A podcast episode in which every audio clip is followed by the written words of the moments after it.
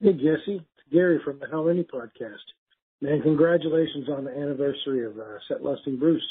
Now, I'm no hero, that's understood. But way back in the glory days of my hometown, I would have been just out in the street, waiting on a sunny day, you know. No clue that someday I'd work for the guy that would run the best Bruce Springsteen podcast this side of Atlantic City.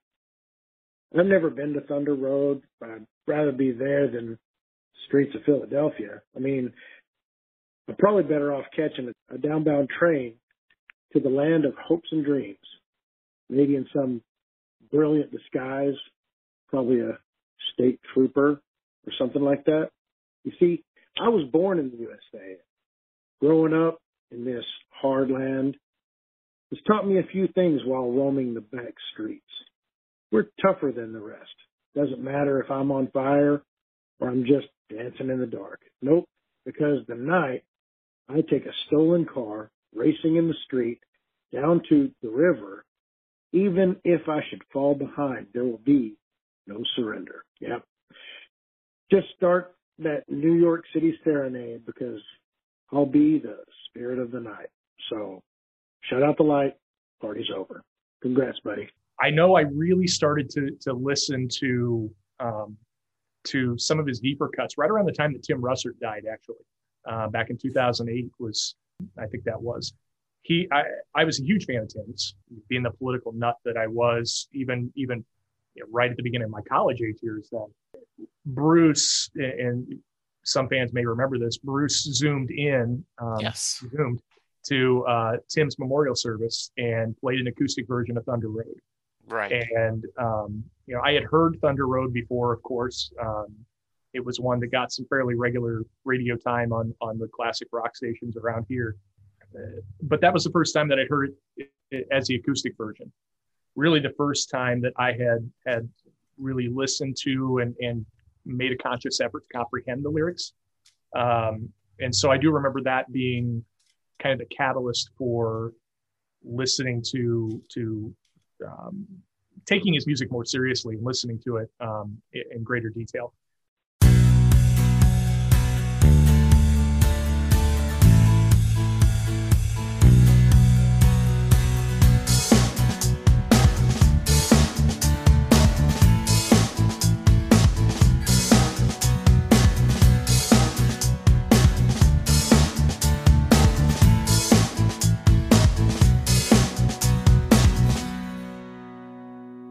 Hello, everyone, and welcome to a new episode of Set Lusting Bruce, your podcast all about Bruce Springsteen, his music, and mostly his fans.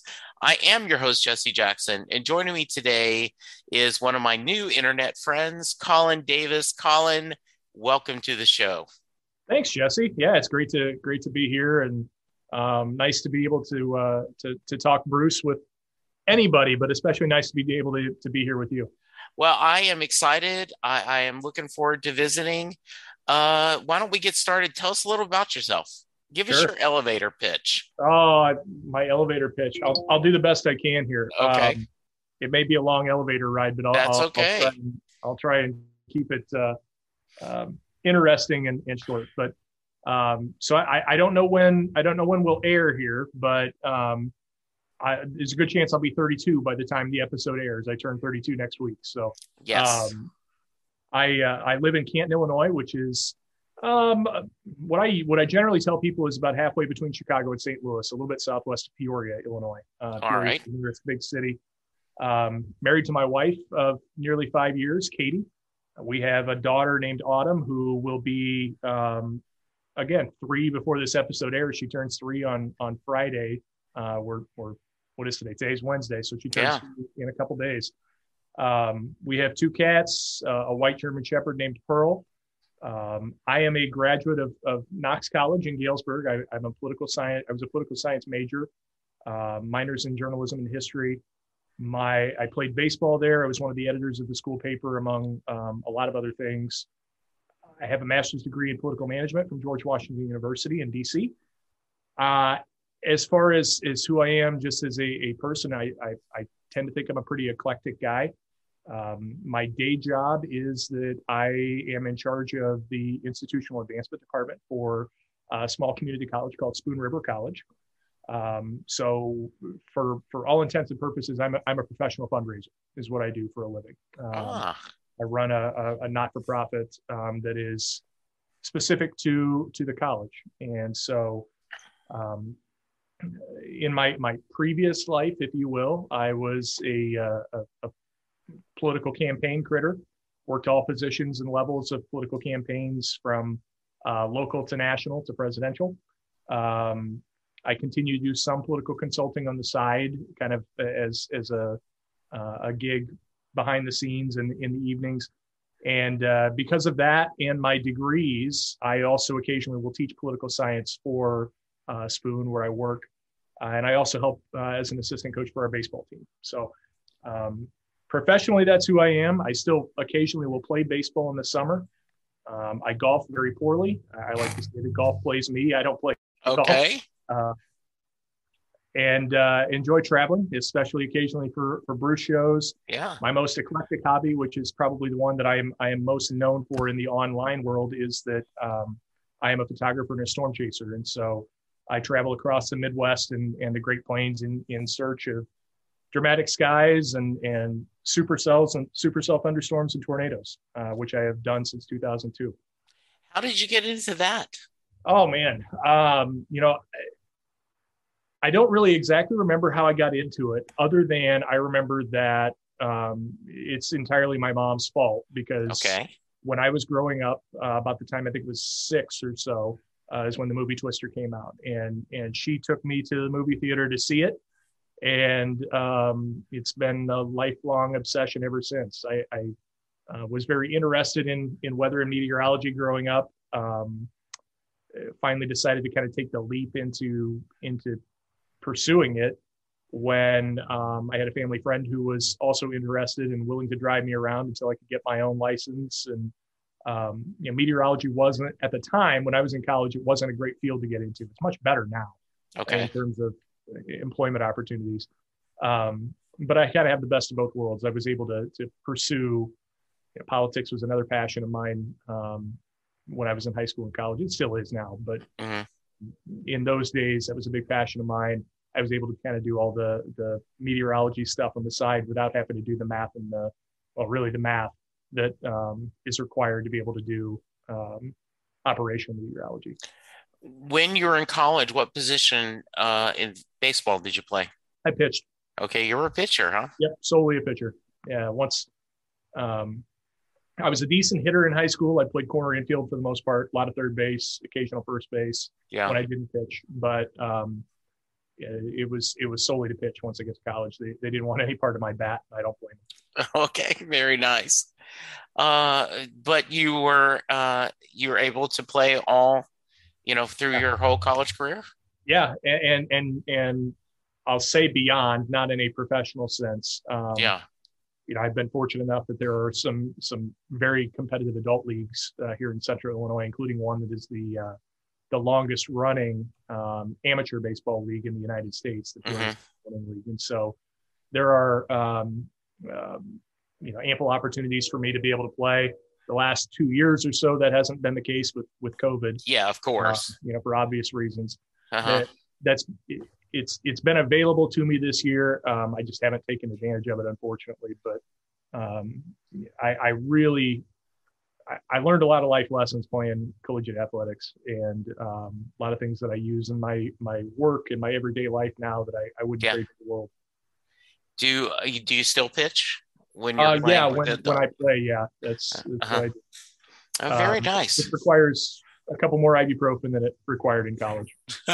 Very nice.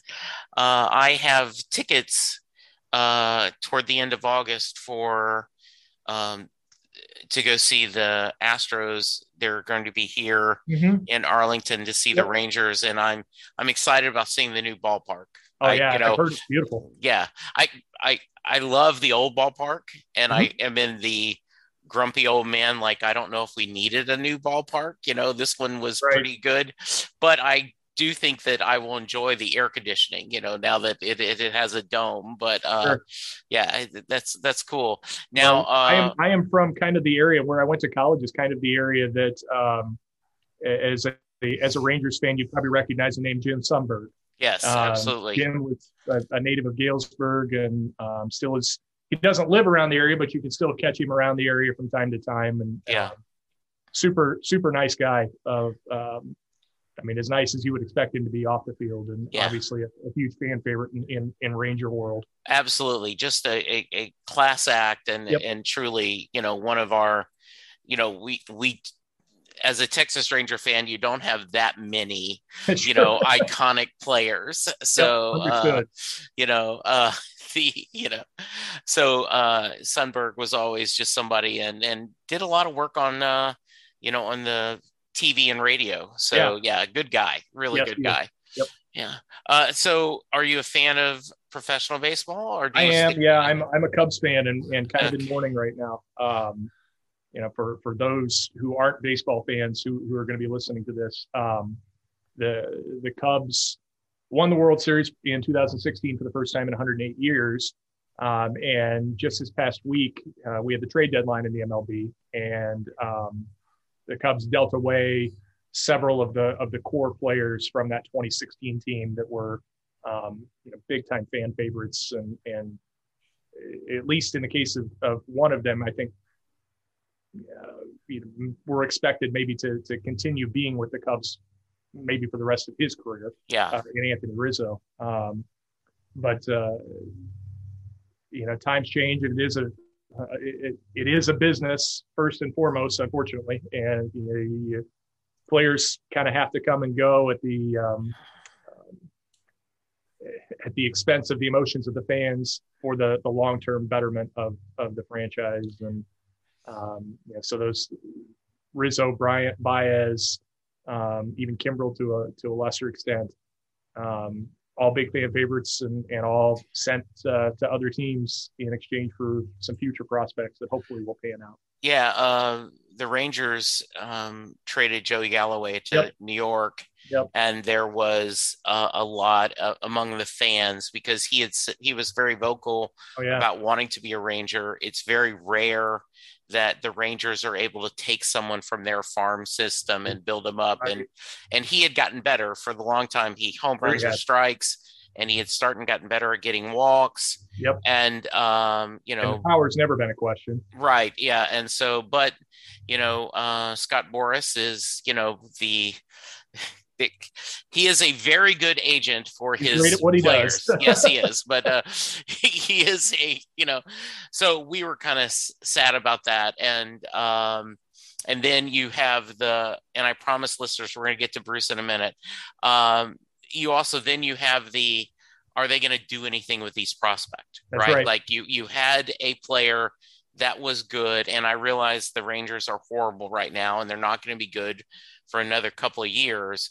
But it does seem it, it, doesn't always work to cross back where you trade Herschel right. Walker, get all the picks, and Jimmy Johnson, you know, makes his yeah. magic and gets, you know, two out of three, you know, uh, you yeah. know, two out of four, you know, three Super Bowls over four years, yeah. you know, with that staff. Uh, that doesn't always happen that way. No, it's it's pretty rare that it does. But yeah, um, you know, the, the in the Cubs and the, and the Rangers cases, yeah, I think that you know the thought process is these are younger guys that you're going to be able to have around longer term, right? And that um, you know if if two of them pan out into good, solid, everyday ball players, then you can you can you can build the rest in free agency.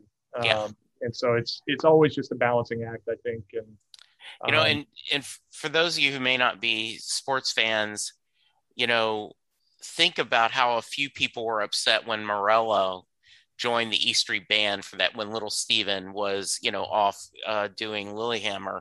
You know, and, I, yeah. and, and a lot of people are like, "Oh, we don't need that. Anything that needs to be done, Nils or Bruce could do." And um, and by the way, I I enjoyed Morello. I thought oh, you, yeah. you could tell he was having a blast. I mean, Absolutely. you could just tell he just enjoyed the hell out of it.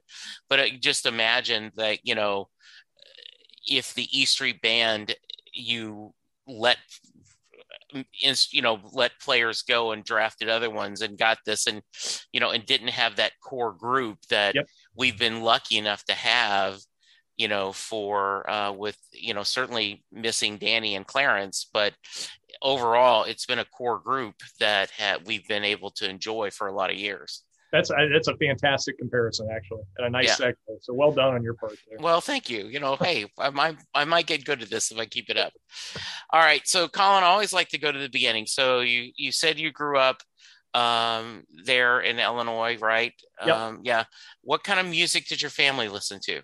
Sure. So I, I, I'm very grateful that I had family who really introduced me to a wide range of music as I was growing up. Um, you know, mom especially was a frequent NPR listener, um, okay. and my dad, and so the local NPR station here was is um, when they're not news, it's classical music. And my dad actually sang in the uh, Met Opera in New York City in the early 1980s. Wow! Uh, so I got I got my share of classical music growing up. Both of them were um, and, and still are heavily involved in in performing arts, and so um, you know, I was exposed to plenty of, of musicals and show tunes growing up. Uh, my grandparents were um, country music fans, but um, largely the old stuff. So, I mean, I'm not personally not a huge fan of, of some of the newer country, but I, I do love because it was kind of instilled in me in the, in the younger days. Um, I do love the, the Willies, the Waylons, the, the yeah. Conways, people like that. Um, as well as some some folk music. But my parents really got me hooked on um, on on music from the 1960s to the 1980s, which is kind of my um, my forte. Both, I was going to say outside of Bruce, but but Bruce obviously fits right in. Yeah, it does. The latter half of that. So, um, Colin, as you started to grow up, it sounds. I mean, did you run through a, a rebellious stage where you were kind of rejecting your parents and grandparents' music and finding your own, or you only, kind of?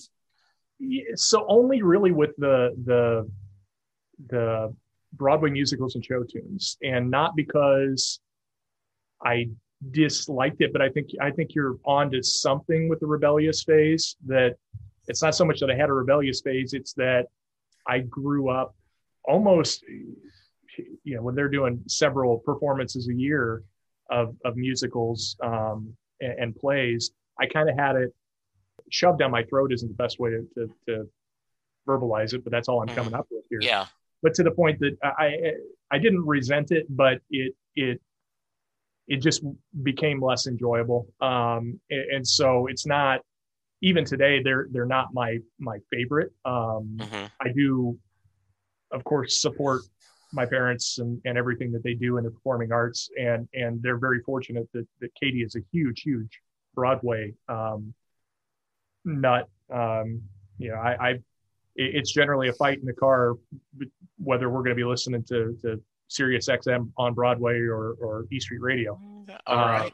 And, and so even though it's not my thing, my parents have, have Katie to, to talk through um, in Broadway music musicals with. So it wasn't really so much a rebellious thing as much as it just was I had enough of it and got kind of sick of it. You know, it's where you, you, you eat cheesecake and cheesecake and cheesecake, and then yeah. all of a sudden uh, it's like, wow, I just really don't like cheesecake anymore. It was that yeah. kind of yeah, I can't imagine not liking cheesecake. No, but I, I did go through this spell where I had eaten so much cold cereal growing up that you know my early 20s i'm like oh no no no. And then like in my 30s or 40s i went wow cold cereal's really cool for a change of pace. You know on sunday you don't feel like cooking? Big old bowl, bowl of raisin bran or something you know? So yeah I, I get that.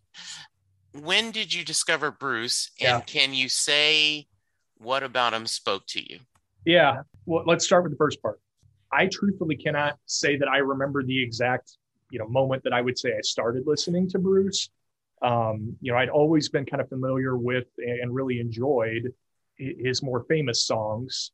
Sure. Um, and and if there were a Spotify equivalent back in the day, a lot of those were in my Spotify equivalent, and that kind of goes back to to to that that 1960s and 1980s being my forte. It, it, it, just naturally fit in there. You know, the the, um, the early stuff with Greetings or Wild the Innocent, Born to Run, Darkness, all of that, and, and even The River uh, and, and Born in the USA played enough on on one of my local radio stations that I loved growing up that that is no longer in existence. But I know I really started to to listen to um, to some of his deeper cuts right around the time that Tim Russert died. Actually, uh, back in 2008 was I think that was he. I I was a huge fan of Tim's, being the political nut that I was, even even you know, right at the beginning of my college age years. Then Bruce and some fans may remember this. Bruce zoomed in, um, yes, zoomed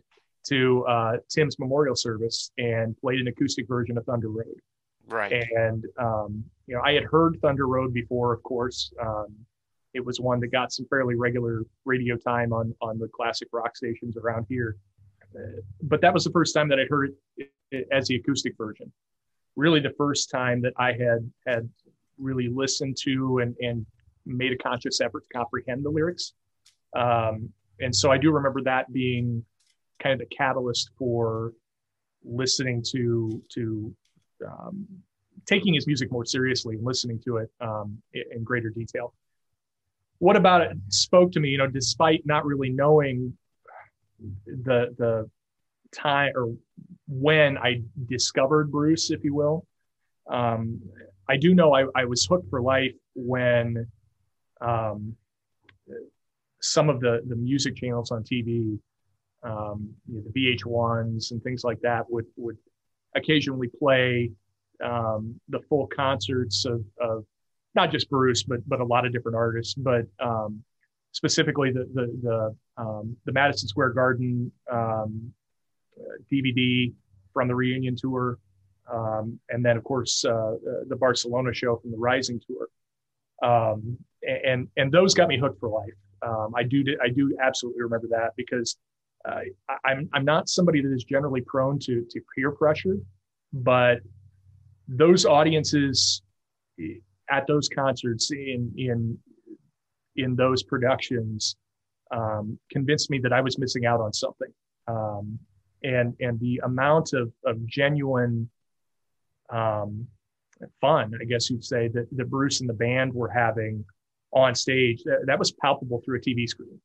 And you know, I'd been to plenty of concerts in my life, um, but but none of them looked or or felt is probably the better way, um, like uh, of saying it, like those concerts did to me. Um, specifically in, the Barcelona show, uh, the, the the solo version of, of Incident on 57th Street, where he's just playing the piano um, that was that was the the song and the performance that reeled me in and um, you know like like all of bruce's best songs in my opinion it's it's the storytelling it's the characters uh, and the relatability to your own experiences so it, it's why i never have gotten tired or, or will get tired of bruce or his music but it sure seems like like those things are kind of a common denominator for um, the people that I, I revere as the best songwriters of all time. Um, Bob Dylan, Neil Young, Joni Mitchell, Carole King, John Prine, uh, Gordon Lightfoot. All of them are, are behind Bruce, of course, for me. Um, but but they're all at the um, at the adult table, I guess you'd say, of the songwriters' Thanksgiving. Um, okay, yeah, that's that's interesting. I um I can remember watching Russert's fern uh, um you know uh, funeral, mm-hmm. and um, and like I think his brother-in-law or somebody did a a um yeah you know born to did run born to run on the guitar yeah yeah, yeah did and uh I'd forgotten that yeah and uh I remember it it was um you know I also big fan of his you know, in the whiteboard, you know, mm-hmm. uh, he was Steve Kornacki before Steve Kornacki was, right. you know, right, you know, uh, right. and, and, it was just it it uh that's a that's a great moment. That's a good memory. Um, so I always like to preface this, you know, Colin, with the yeah. amount of times you've seen Bruce is not a fair barometer of how big of a fan you are, sure. but um, because of circumstances, locations, you know, age. Yep but uh, have you got to have you've you've said you've lived through TV, but have you been able to go to yeah. the live shows? And if so, yeah. do you count? I, I I I think I went back. I think I'm at 13. Um, okay. And and for all the reasons that that you mentioned, why I'm on the lower end of that spectrum is, yeah. Is, you know I'm on the newer end of of the Bruce fandom, um, and, and really my my my more recent um, uh, statuses as as college student and young professional and and right. overworked and underpaid campaign staffer where you're working 70 hour work weeks a lot. Um, I wasn't able to hit a lot of the tours that were early on in my fandom. You know, I, I, I Magic, Working on a Dream, um, you know, those that that extended tour was going on. Um, really, when I started getting into it, I, I did get to see a couple of shows on um, on the Working on a Dream tour, um, both on the the original Working on a Dream tour, and then when they swung back through the arenas um, later. Uh, and and and where I am, he didn't really come close on High Hopes. right. But I, I, I sure as hell sold out on on the River 2016, and, and I'm definitely glad I did that for sure. Yeah, I um, same thing. Um, you know, I it, it's one of those uh, moments mm-hmm. of you know when in 2000 um in 2000 i guess 2012 when a wrecking ball tour. He wasn't getting anywhere close to dallas right and my wife and i were wanting to do a vacation together anyway and i've told the story multiple times we ended up leaving from dallas driving up through uh, Kentucky, doing half the Kentucky Bourbon Trail, nice. going up, seeing Cleveland, yep. seeing him in Cleveland, did, did the Rock and Roll Hall of Fame, yep. came back, finished the Kentucky Bourbon Trail, and then went home. And we called it our Bruce and Bourbon Tour. Hey, that sounds like a great tour. yeah, that's. Uh, I've had a couple of people go that. That sounds like a perfect vacation. No, yeah. Um, I did catch. I caught uh, uh, on, on Wrecking Ball, I caught night one at Wrigley, and, okay. and that was about all I could could muster. Yeah. I was in the that was um, I remember right. It was largely a fall tour, um, yeah. and, and, especially when he came close, and that was an election year for me. Um, well, and you also have now. Then you have a young daughter. Yep. And and so like um, and much like I, have used this analogy before, much like when you miss an extra point um, early in a football game, the team seems to be chasing it all. Mm-hmm. Uh, I, I feel like I'm chasing concerts because I got 2002 was the first show I went yeah. to. Yeah. And so I, mean, I feel I, like I, can relate to that completely. Yeah. Uh, that, that, yeah, like I said, I, I'll, I'll I'm only 32 or about yeah. to be 32. So, I mean, it's, it's not like I've missed out on a lot of years of Bruce fandom. Right. But I, I feel the same way that I'm chasing those years that that Bruce wasn't a bigger part of my life, I guess you could say. Yeah, and uh, I remember um, when the reunion tour was happening. Mm-hmm. I, I don't remember what, but something family oriented, something to do with my son like he was involved, something to do with his school, and the night that Bruce was going to be here in Dallas, and yeah. and I, you know, made the father decision. Like, and now then looking back, it couldn't have been that important of an item, right. and I could have seen the reunion tour, but uh, we're okay. Uh, so that's pretty funny. You can't make you can't make the wrong decision when you make a decision to miss something like that for a family reason. Yeah, you're not you're not making the wrong choice by doing that. Yeah, absolutely. That's good. Um, so uh, let's talk about albums or songs that mean a lot to you. Yeah. And share me and and do you have any stories from the road? Uh, like any concert stories you want to share? Yeah, so so concert stories I I, I don't have a ton. Um, other than I, I I think I've I've I have a very high rate of of bringing first timers to shows um, compared to uh, probably the average. Um, you know, I, I, would say, and I've probably brought at least 10, maybe, maybe 12 or, or more first timers with me um, to these shows. And, and my favorite first timer, uh, and, and, and this is I guess, a story to some extent. Um, I took two of them to uh, the Milwaukee show in uh, the 2016 River Tour. Uh, one of whom had worked in in radio for 30 years and and um, various markets across the country, uh, Las Vegas, um, um, Twin Cities. One of the most knowledgeable people I've I've ever met when it comes to music, and and in fact, you know, we're good friends anyway, so I would ask him anyway. But but that musical knowledge, he's always one of the first people I ask if we're going to do a trivia night or something like that. Um, one of the first people I call because of, of how good his musical knowledge is, mm-hmm. and not not just any one genre. I mean, the whole gamut. Um, we never lose at trivia, um, partially because of him, but we sat in the very top row of, of the Bradley Center, um, a, as far as you could possibly sit away from from the stage. And I'll tell you, I think. Side note, I, I, I do think that is personally the way that you should go if you're a first timer. Um, not necessarily being in the pit or, or down low. I think you want to be up high because I, so much of it has to do with the experience um, and, and kind of the the um, the feel of the community around you. Yes. And I, I, don't think you get that full experience if you're up close to the stage. I think you need to be back the first time that you go see um, in Bruce at E Street. But but I, I, I still remember the tone in his voice um, when when he said, "Wow." Um, when the lights went out on the very last drum beat of um, of uh, Two Hearts. Yeah. Um, and, and, another side note: the, the Meet Me in the City through the Two Hearts um, live is is one hell of a way to introduce somebody. It is, to, yes. to a show for the first time or to their first Bruce concert. But he is as as big of a fan of Queen as um, as you'll ever meet and ever find. Um, saw them in their prime and I specifically remember him walking away from the concert in Milwaukee saying that Queen in their prime didn't compare to, to Bruce and E Street at age 65 or so.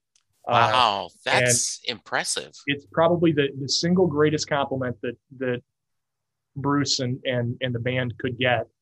Uh, unfortunately, they, they will probably never hear it, but right. but um, to have somebody with that kind of knowledge um, and that kind of fandom of uh, not even arguably, absolutely one of the greatest live bands, live acts that mm-hmm. have ever walked this planet, um, say something like that about about uh, Bruce and the E Street Band.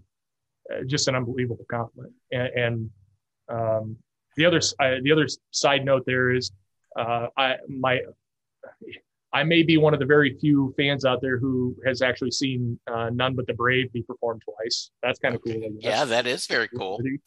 Yeah. Um, yeah. Trying to.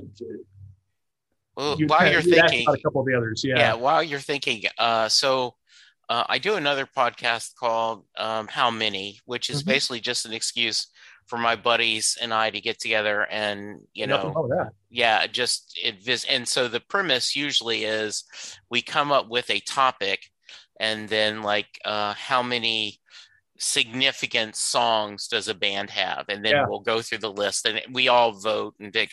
So we've got an episode that's being edited but we had a list of the top 75 rock frontmen Okay. And then the discussion was how many do we agree are truly great frontmen, right? Mm-hmm.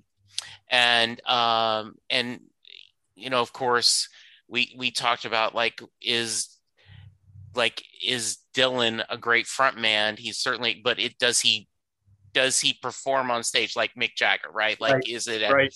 And the number one on the list was Freddie Mercury. I mean, yeah. and and there was no doubt on that.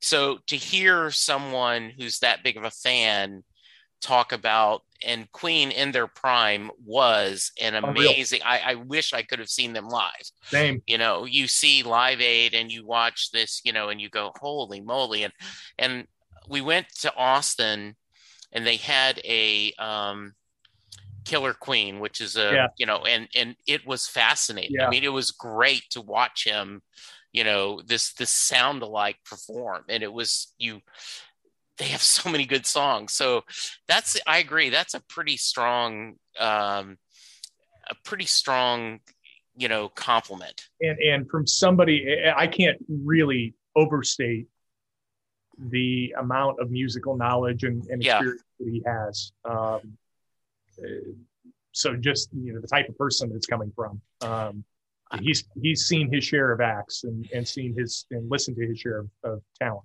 So, um, I might have, in fact, I will ask you to do an Yeah. introduction because I would love to have him talk about Queen and share on the show. Oh know, yeah, I love yeah, that. I That would be fun. to. Yeah, you'd Yeah, like to that's- super yeah. super like that. That sounds great. Um, so I, I've always wanted to go to see a show in Chicago. It seems like Wrigley and whatever. It seems like he he always has, and I think every city could say that. Like Philly says, Yeah, well, he always does something a little special. And then like Yeah. when we were in, uh, my son and I went and saw one of the at the end of the river tour that three nights at at Metropolitan, you Mhm. know, and and we saw the second night. And it was pretty interesting, but it does seem Chicago has an energy that is pretty cool. So that must have been fun to see him there.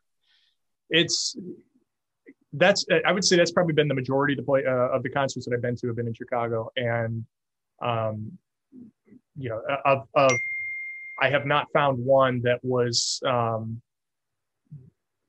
subpar in energy. I, I would like to. I have not made the, the the pilgrimage, so to speak, to to see a show in Philly or or um, at the Meadowlands or or something where the, the the special things often happen. Right. Um, but I, I I need to because I would imagine that it's I would imagine it's it's fairly similar to Chicago, just just the intensity bumped up a little bit. Yeah, you know, um, Dallas is not a good place. They, you know, and and I remember when the when the Cowboys were start just starting to get good again. Yeah. Um, the big hair and fake boob crowd, as my sports station talked about it, right?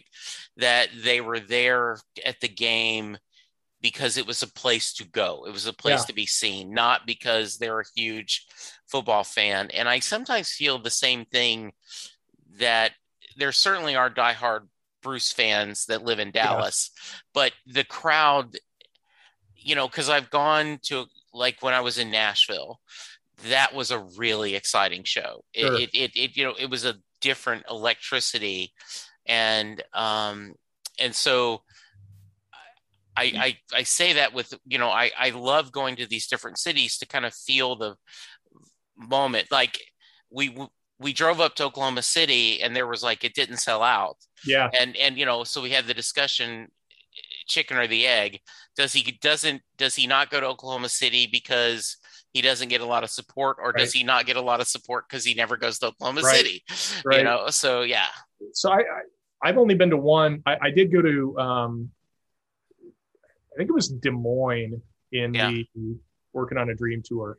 That was that was kind of similar. That didn't sell out. That yeah, um, you know, I, I think I walked in, I don't know, maybe maybe an hour before showtime, and they handed me a wristband, and for my general admission ticket, they handed me a wristband, and I walked up four rows from the stage. Um, it filled in to to to, to a certain extent, and but I almost felt like because that, that's still one of the better ones that I've gone to that Bruce has got that little competitive edge that says, yeah, I, "I'm going to show you guys," um, and, and make the people who didn't who didn't make it to the show um, yeah, regret not having been there. And and it, to some extent, you're going to have that. I think with every city and every act that that um, uh, some of it's just going to be some of the places just going to be filled with people who are looking to get out for the night and and you know drink some beer and and hear Born to Run and Dancing in the Dark play because they've heard it on the radio. yeah, But- and yeah, and there's but um, like but you know it's um I I'm trying to remember. I don't know if it, I don't remember if it's if it's Donna from Bruce Bonds or or who it is, but always makes the point that it's it's always somebody's first show. Yes. Um, so even those even those po- folks, in a lot of cases, eh, they they might have come because of the name and they left because they're fans. And uh, you got to start somewhere. Yeah, and uh, I've talked about that, and yes, it is Donna who said that. In fact, that was like on the back of one of her Bruce Fund shirts, Um, and I I make that argument too when like I have a buddy who'll go, well, you know, do we really need to hear Born to Run again? Let me, you know, take out Born to yep. Run and let's do None But the Brave, or yeah. you know, and I'm like, yes, but someone is at that show that's never right. seen Bruce, and right. you know, you want to have that. Um, I I love the idea of you know, and I, have said there's two kinds of people: the people that go to the show and go, "Wow, that was long," yeah. and the people that go, "Oh my goodness, I, have never seen anything like this," and become yeah. fascinated because you, it is the a story I hear often doing this is I didn't get it till I saw it live. Oh yeah, I didn't get it till I saw it. Right? Yeah, my parents are perfect examples of that. That yeah. Um, you know when when even even in my early Bruce fandom days, you know, yeah. my mom was always uh, not not disrespectful, but but she never really dug into Bruce because she's yeah. like, I can't, I can barely understand what he says sometimes anyway. That's exactly like, what my wife said. I'm, I'm like, just just trust me, right. knowing the, the type of music that she likes and the type of um, of songwriters that she likes. In fact, a lot of the same ones that I that I mentioned earlier. Mm-hmm. Just trust me. Come to the show. She's been you know three or four times with me now, and and she got it immediately. Yeah, um, and that was what it took. And uh, I finally got my dad to go um, to the last one that I went to, which was um, on the arena swing of of of the River Tour in 2016. Mm-hmm. Same way. Um, you know, he can, he can he can be stubborn um, like any of us, I guess, and and certainly the the tree didn't grow far from where the apple fell in that yeah. regard. But um, likes to. I kind of liken him to a cat in some ways. That, that it needs to be his idea for for it yes. to be a, a yes, I, I understand that. Um, yes, I, am not. I, am not going to tell him that I, I did this just so he doesn't have to hear that. But I'd probably say that to his face anyway. Um, but but in the days after the show, I'm getting six, seven text messages from him. Hey, what was this song? What was that song? Because he's going home and, and looking them up and yeah. listening to them again. Yeah. And, and so uh, he got it. She got it.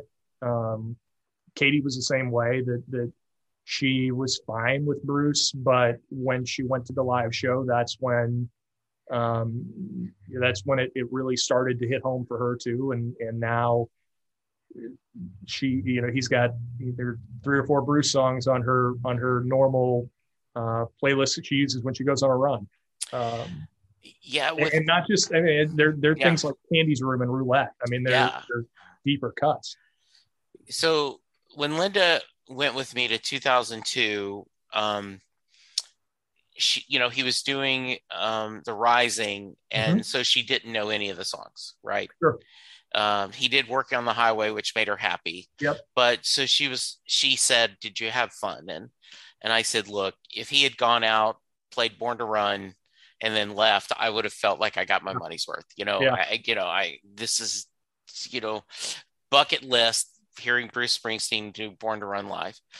Um, and so when we were doing our Bruce and Bourbon tour, um, she really liked Wrecking Ball.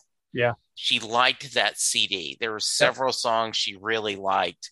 And and we driving up there, we would spend time where she would I'd play a song and she would Google the lyrics to read along. Yeah. And the other thing I told her is because she had the same concern like he mumbles i can't understand his lyrics and i said think of it as an instrumental just think of his voice as just yeah. another instrument like peter and the wolf or something just yep. just listen to the emotion in the song and that helped her and the second time she went she had done a little bit of work so sure. she she knew at probably a third of the songs maybe half yeah and kept looking at me you didn't show me this one you didn't play me this yep. one and i'm like okay let me explain how bruce changes this around linda and yeah, so never she from night to yeah, night yeah so she's now seen him three times and she has said next year she goes i know you want to go to many shows as you can but if there's any way possible, I want to go at least one show with you. And I'm like, awesome. absolutely, yeah, that's yeah. that's great. Yeah, that's and, fine. And funny you mentioned you know Wrecking Ball for for her. Um,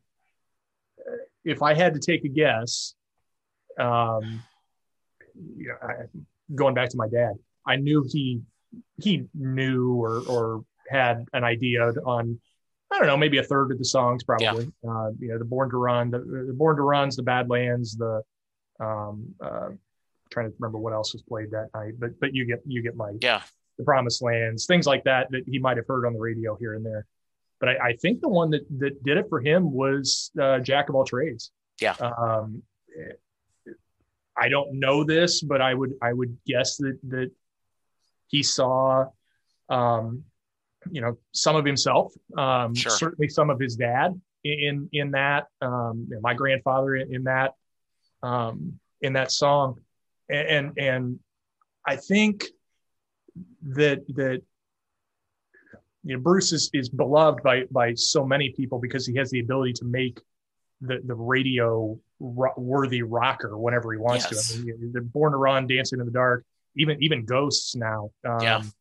uh, are are perfect ex- evidence of that. But I think the reason that those of us who are are more hardcore fans that immerse ourselves, I guess you could say, in in Bruce's music, um, is because of, of, his ability to develop characters, um, tell stories that, that speak to our own experiences, and, and really impart life lessons on us from a really wise place. Um, Bruce, what what I and still coming across when he does that, still coming across with a with a, a genuine um, humility and down to earth nature of it. The, the way that that um, I don't know if this is a, a fully original thought because I think I heard something along these lines, but but I, I I'm going to roll with it here in my own words a little bit. Um, you know, Bruce doesn't just tell his own story and ask you to come along with him. Bruce is Bruce is telling your story. Yeah. And he gets you involved in in in that story before you have the opportunity to make a decision um, that that eh, before you even have the opportunity to decide that you weren't going to walk the direction that he's taking you. Uh, I I totally. I think that agree. is what I think that's what has has developed him such a, a loyal fan base in addition to the size of the fan base. Yeah, I totally agree. You know, um, I love uh, Jack of all trades mm-hmm. and mm-hmm. was in the first time Linda listened to it, um, you know, the ending where he said, if I had me a gun, yep. you know, like, where did it take this dark mm-hmm. turn? what, where we're going? Yep. Um, just so much goodness and gun. Um, I do want to take just a little bit of a detour. Sure. Um, you mentioned being involved in political campaigns. Yeah. Um, what led you to want to do that, and why did you decide you wanted to do something else? Yeah. Take me through that journey a little yeah, bit. Yeah. So it. I again, it's one of those cases I, I never really can pinpoint exactly what it was that that led me down that um, down that path. But I, I, I do remember my mom was my mom had worked some political campaigns, including um, uh, like a state representative in a, in a, congressional race when I was really young, and I, I remember. Um, I vividly remember the the, the 2000 election um, and all the the analysis and everything that was going on the night of of there. Um, you know, not to get too crazy, crazy personal with with ideology, but um, it was right about the time that that Barack Obama was running for for president um, when I kind of made the shift from um, from meteorology to uh, political political science. It was yeah. Um, it was my way of of I always kind of felt like I had good instincts in it first of all, but but that was my way of of saying, hey, I can you know I can do something that's going to change the the um, the direction of the world, so to speak. And so yeah. Um, yeah, that was the first political campaign that I ever worked on was was the Obama campaign, and then I enjoyed it so much. Um, of course, it helps when you're when you're successful. Yeah. Um, uh, I enjoyed it so much that that it, it that was right at the time that I was beginning college. Um, and so while I was working the campaign, I'm taking classes that that um, work toward that degree and and and would be useful in um, in working in, in politics. Yeah. Um, but then, like I said, you know, having taking a very small part in a in a successful campaign then leads you to okay, yeah, this is this is cool. Um, Yeah. This is something that that uh, that you enjoy and that you want to continue being a part of, and and so I, I did. Um, the reason that that I changed paths after that, and and it's not. I don't even say that I changed paths because I'm still very involved politically. Um, Yeah. It's it's you know I, I'm involved with with the local party here. Um, I still have some very very good friends in in Springfield, Illinois, here where our state capital is, and and in DC that um, I will call upon and good connections and with most of of my elected officials around here. But what really pushed me into the direction where I am now and into the the, the um, educational fundraising is that I the long hours first and foremost on the campaign um, did not lend themselves well to um, having any kind of a relationship or a family or anything like Right. that. And so um, that pushed me uh, a, slightly different direction. But it's it's really not what I tell people is what I do now is is so similar because literally every every skill that I learned or developed in in political campaigns I'm using now. Yeah. Um, you know, I did a lot of fundraising on political campaigns, um, first and foremost, and and second of all, a lot of what I do is is trying to to build coalitions for a common cause. Yeah. Um, and and all fundraising is the same. It's it's matching a a prospective donor and and their wishes to a, a cause that they can that they can or a problem that they can help solve yeah. and um, this was something that I wasn't going to make 50% of the people mad at me just by telling them who I worked for. Yeah. Uh, educational fundraising is a, is a is a much easier sell, I guess you could say. Um, so I, I, I keep my feet in the political waters because it's it's such a passion of mine. Yeah. Um, but what I do now is is not at all dissimilar to to what I have done on campaigns before.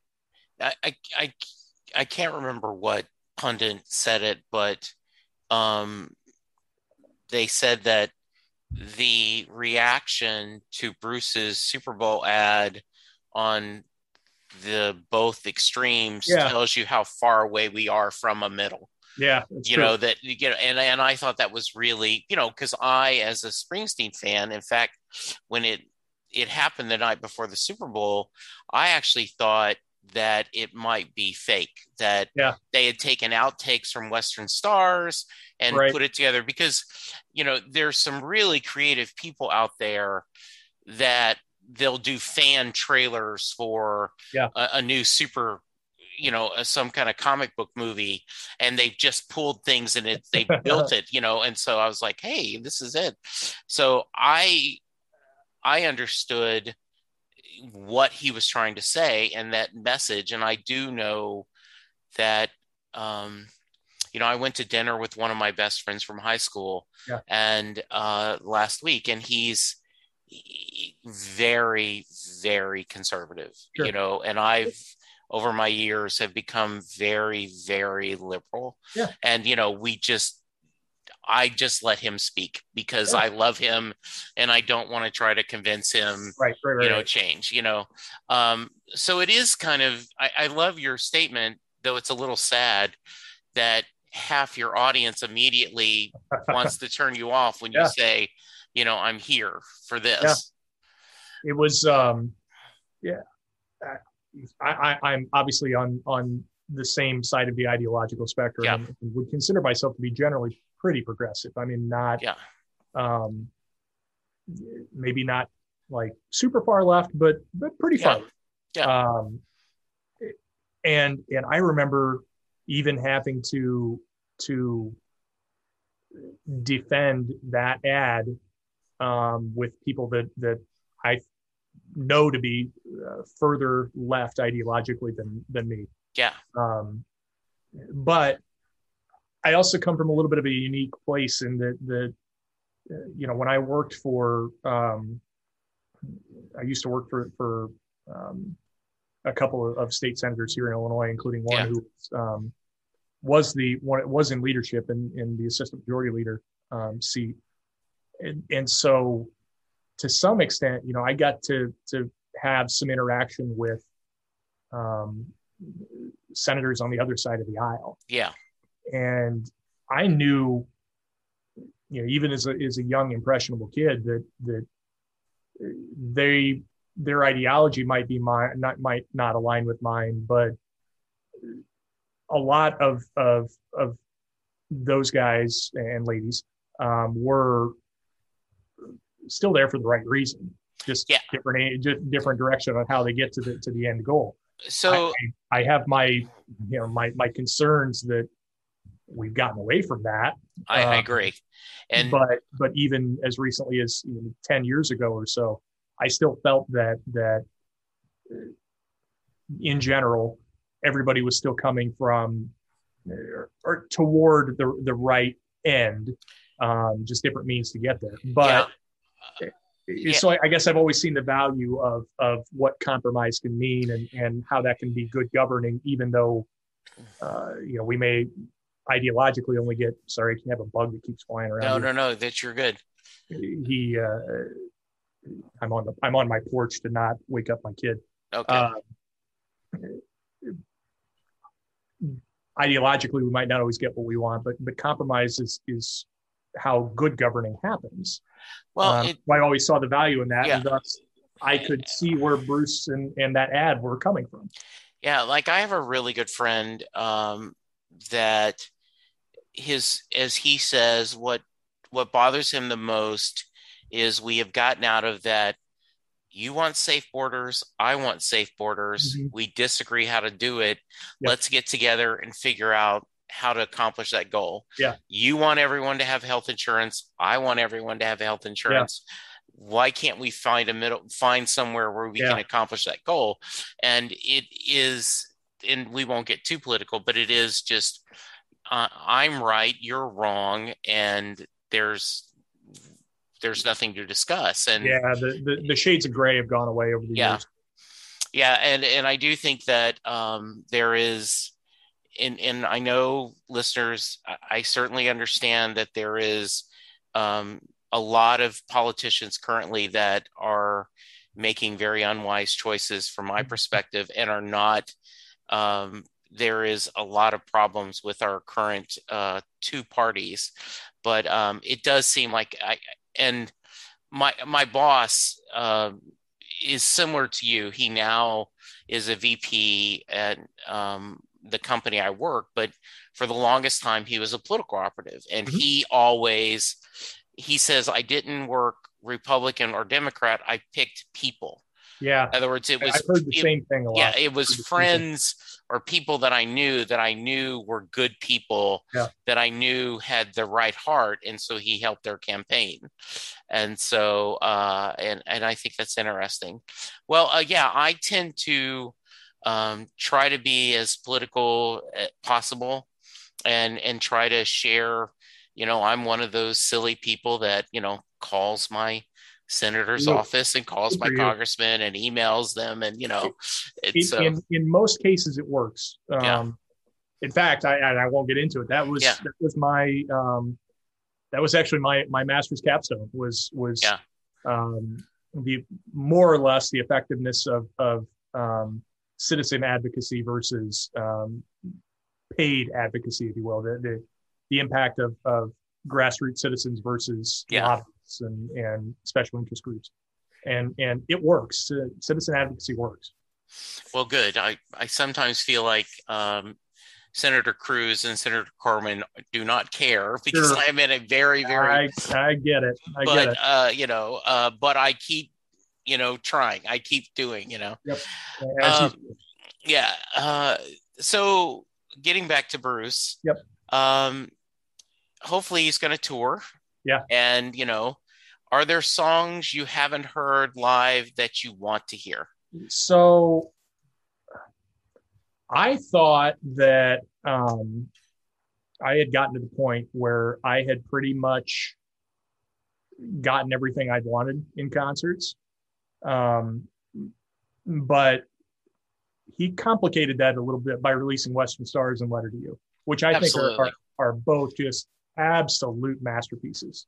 Um, you know, and for me, working on a dream, wrecking ball, uh, high hopes, they had good songs. I could Right. listen, but but as albums, they haven't withstood the, the, the test of time for me. You know, Okay. but um, uh, Western Stars and, and Letter to You, I, I I'm. You know, Western Stars came out two years ago, over two years ago. Yeah. Um, Letter came out last year. I, I haven't put them down since. Yeah, and, and we got that great film, Yeah, you know, Western Stars, and and I'm so jealous of that barn. Um, yes. I, I picture that's where they're having their Olympic watching party. Is he's put up a big, big, big Yeah. screen TV in the barn, and uh, you know, and they're watching Jessica.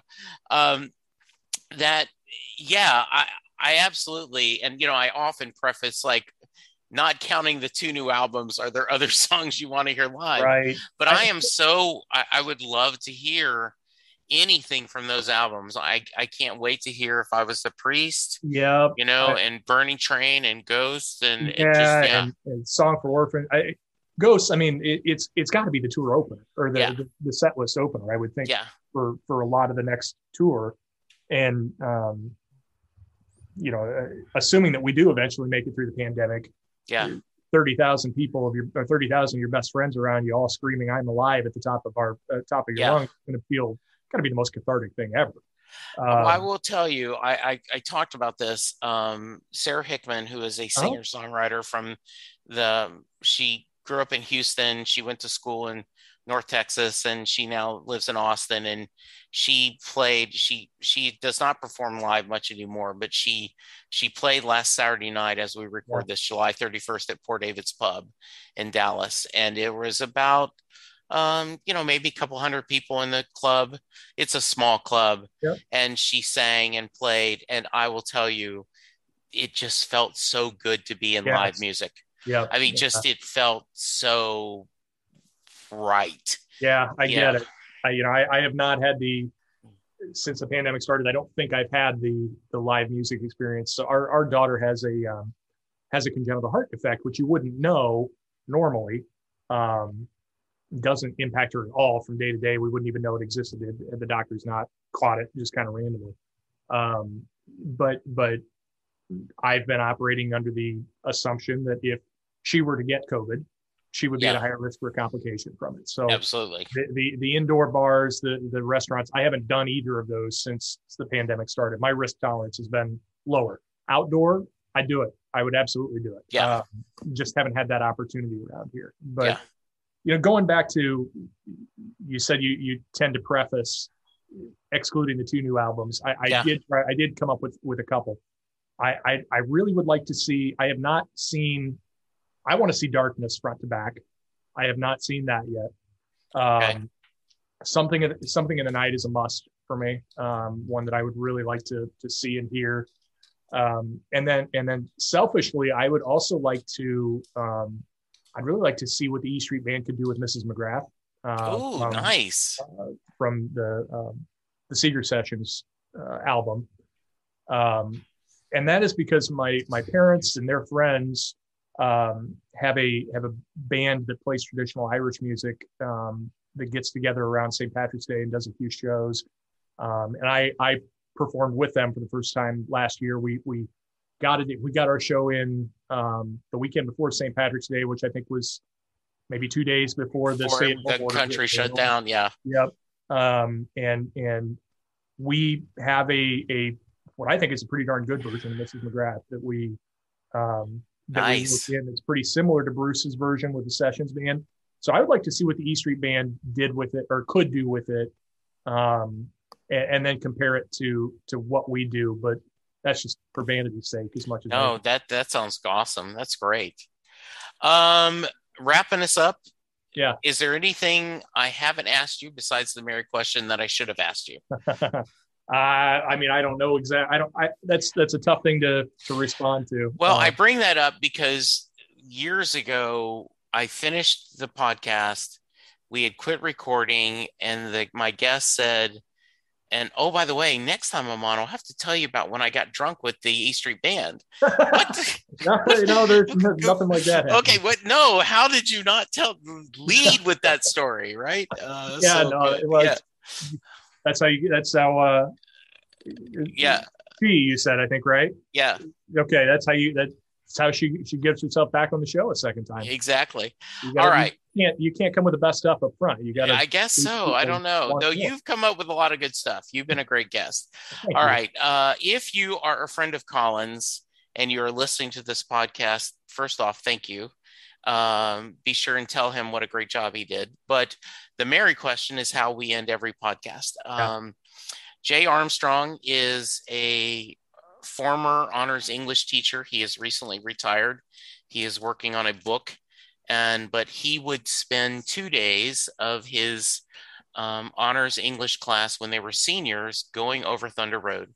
They would go through all the lyrics. He would look at uh, the imagery. They would discuss the different themes of the poem. And then at the end of the two days, he would ask the question Does Mary get in the car? So, Colin, that is your question. Okay. Does Mary get in the car at the end of Thunder Road?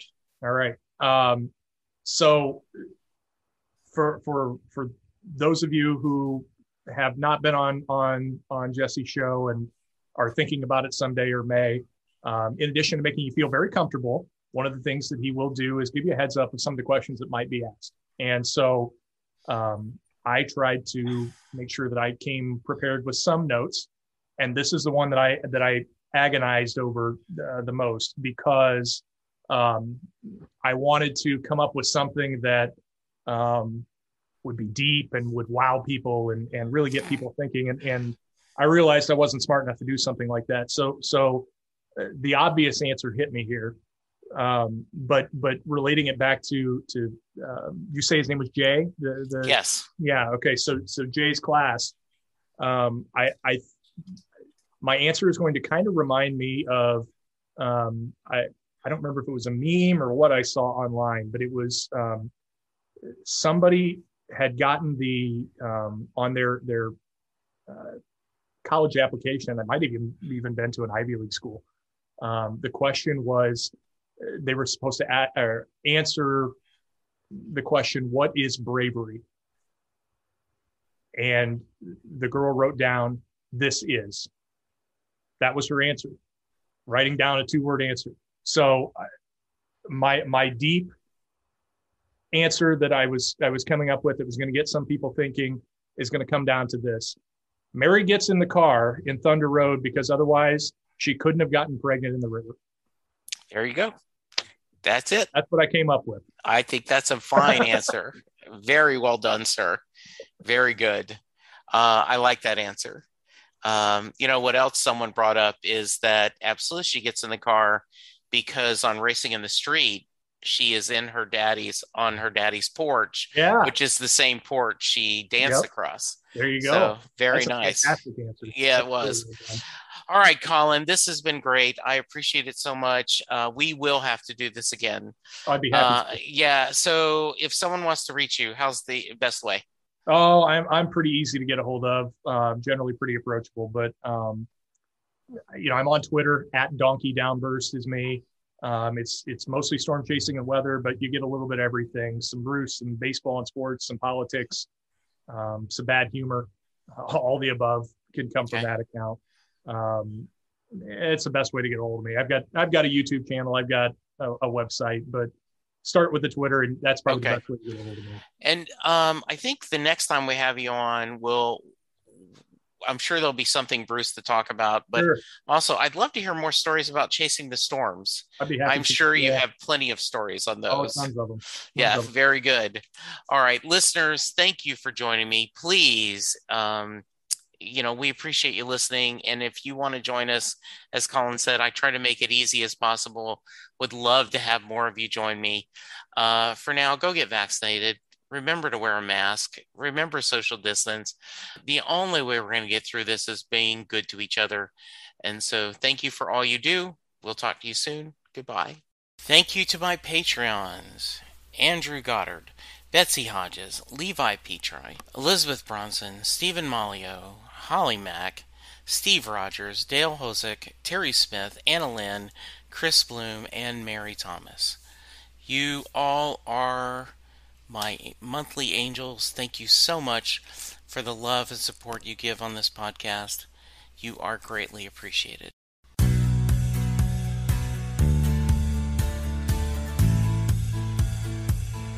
You just heard the fun talking, hard rocking, music loving, album ranking, fan thinking, joy spreading, lyric reading, story sharing podcast that is the one, the only Set Listing Bruce. Set Listing Bruce is part of the Southgate Media podcast group. The theme for Set Listing Bruce was written by David Rosen, used by permission.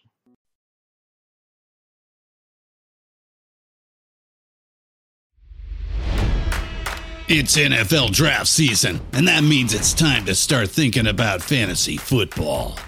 FantasyPoints.com features industry leading experts and prognosticators using proprietary hand charted data to help you score more fantasy points. FantasyPoints.com is the place to go for whatever kind of fantasy football you play. Whether you play fantasy football, daily fantasy sports, or do a little bit of everything, Fantasy Points has the meticulously researched content to guide you to victory. And why wait for the fall? Fantasy Points also covers the new spring football league, the UFL. Join the guru, John Hansen, Scott Barrett, Joe Dolan, and other massive names in the fantasy football universe with an exclusive offer. Use code Pantheon for 15% off any fantasy points package, including the all in package, with access to every article, tool, and data nugget that Fantasy Points has to offer. That's fantasypoints.com and code Pantheon for 15% off at Fantasy Points. Fantasypoints.com. Code Pantheon. Score more fantasy points.